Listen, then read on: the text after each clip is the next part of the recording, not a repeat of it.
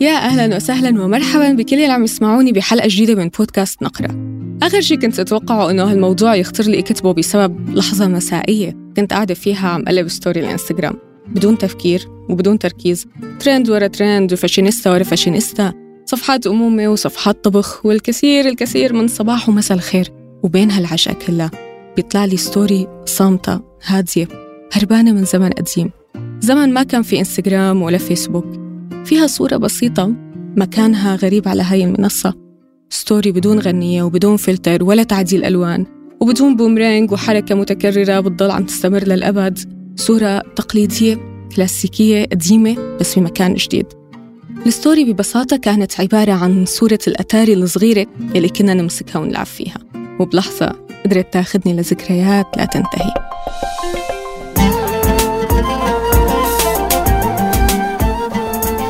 تنوين بلسان عربي.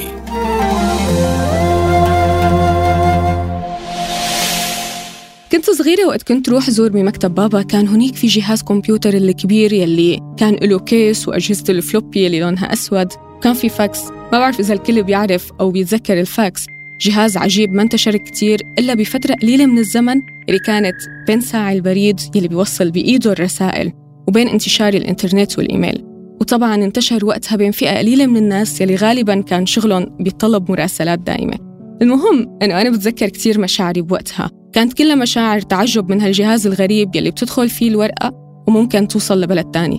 أما الآلة الكاتبة فصوتها لهلأ بقيان تماماً بعقلي، بريحة مكتب بابا، بتخيلاتي كيف إنه بس أكبر بدي يكون عندي مكتب عليه كتير أشياء، وهم أهم شي الآلة الكاتبة وصوت زرارها العالي وطريقة النقر عليهم بقوة وبسرعة. آه نحن كنا بالأتاري ولعبة التترس والمكعبات ولعبة ماريو ونغمة ماريو ومرحلة الوحش، لعبة الدودة بموبايل النوكيا، صوت الأزرار، نغمة الهارموني بالموبايلات الأحدث بشوي، وبعدها موبايل أصالة اللي عبت الدنيا بدعاياته، وموبايل الباندا اللي كان هدية صف التاسع أو البكالوريا لأغلب طلاب جيلنا، جيل التسعينات وآخر الثمانينات.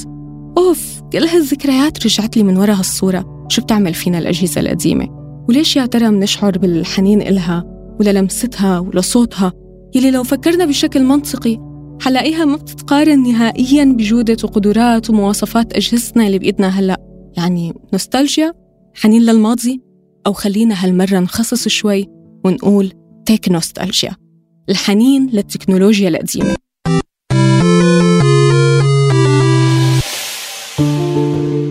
حالة غريبة بطريقة ما بتصيبنا نحن كبشر لما منصدف أحد الأجهزة التكنولوجية القديمة، حالة شوق مذهلة لاستخدام هذا الجهاز أو لمسه، ولنحس بكبسة زراره ونسمع صوتها لما بتكتب فيه رسالة، وكأنه هالجهاز مرتبط بحالة كاملة من المشاعر والأحاسيس والعواطف وأشخاص وظروف هذاك الوقت. العلماء قالوا إنه نحن وقت منكون عم نمارس أمر معين أو عم نجرب شيء فمنكون عم نعاين الذات المجربة، الإكسبيرينسينج سيلف. أما لما بتصير القصة ماضي ومنتذكرها فمنكون عم نعاين remembering self. فمثلاً إذا كنت أثناء التجربة عم حس بألم بإيدي بسبب ضغط الأزرار القاسي، فهون بتكون الذات المجربة هي اللي عم تحس بهذا الألم. أما وقت حتصير هالقصة ماضي وأبقى بالذات المتذكرة، رح يصير عندي تلاشي لأغلب الأشياء المزعجة وتذكر بس المشاعر الحلوة اللي كانت بترافق هي التجربة. مثل إذا سافرت لمكان حلو ووجعك راسك، بوقتها حتكون تعبان ومزعوج، لكن لما بعد كم سنة تتذكر المكان حتقول أوه شو كانت هالسفرة حلوة.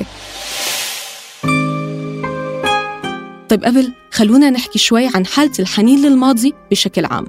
من زمان كتير كانوا يعتبروها مرض عصبي بيصيب العالم يلي بتترك موطنها الأم. أثناء الحروب منع الجنود السويسريين يلي تركوا بلادهم من ترديد الأغاني السويسرية القديمة خوفاً من حالة حنين تأثر سلباً على الجنود فيلجأوا للهرب من الحرب أو الانتحار. أما في بداية القرن العشرين علماء النفس صنفوها كاضطراب مثل اضطرابات الاكتئاب، لكن هذا التصنيف ما استمر لوقت طويل، وبعد عدة عقود وعدة دراسات وأبحاث علمية صار يتم ملاحظة الحنين للماضي على أنه تجربة شاعرية وسارة وبتولد كم هائل من المشاعر الإيجابية. فبيحكي لنا الكاتب الفرنسي مارسيل بروست كيف أنه لما تذوق أحد أنواع الحلويات يلي ما أكلها من وقت ما كان طفل تولد عنده شلال من المشاعر الدافئة والقوية، كيف أنه هذا الأمر له أثر إيجابي على الصحة النفسية.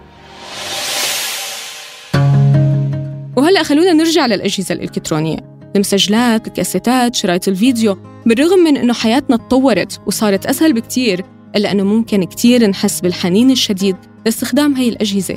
شركات الأجهزة الإلكترونية القديمة استفادت من هذا الأمر، وعرفت أنه بالرغم من التطور الشديد إلا أنه في نسبة كبيرة من العالم ما زالت بتحب اقتناء القديم، وهذا الشيء يلاحظ من صفحات النوستالجيا الكبيرة على مواقع التواصل الاجتماعي.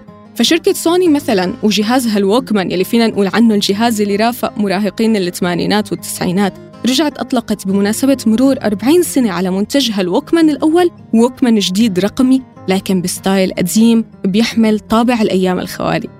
حتى الكاميرات، قسم كبير من الفوتوغرافرز بيحبوا بيفتخروا بصور فخمة لقطوها بكاميرات كبيرة وقديمة وبأفلام بدها تحميض بألوان مبينة من أيام مو من أيامنا. الفونوغراف، أسوانات التسجيل الكبيرة وعلبها الحلوة كلها موجودة بكتير من المحلات ولها روادها. نعم، إنه عبق الماضي. إلى اللقاء.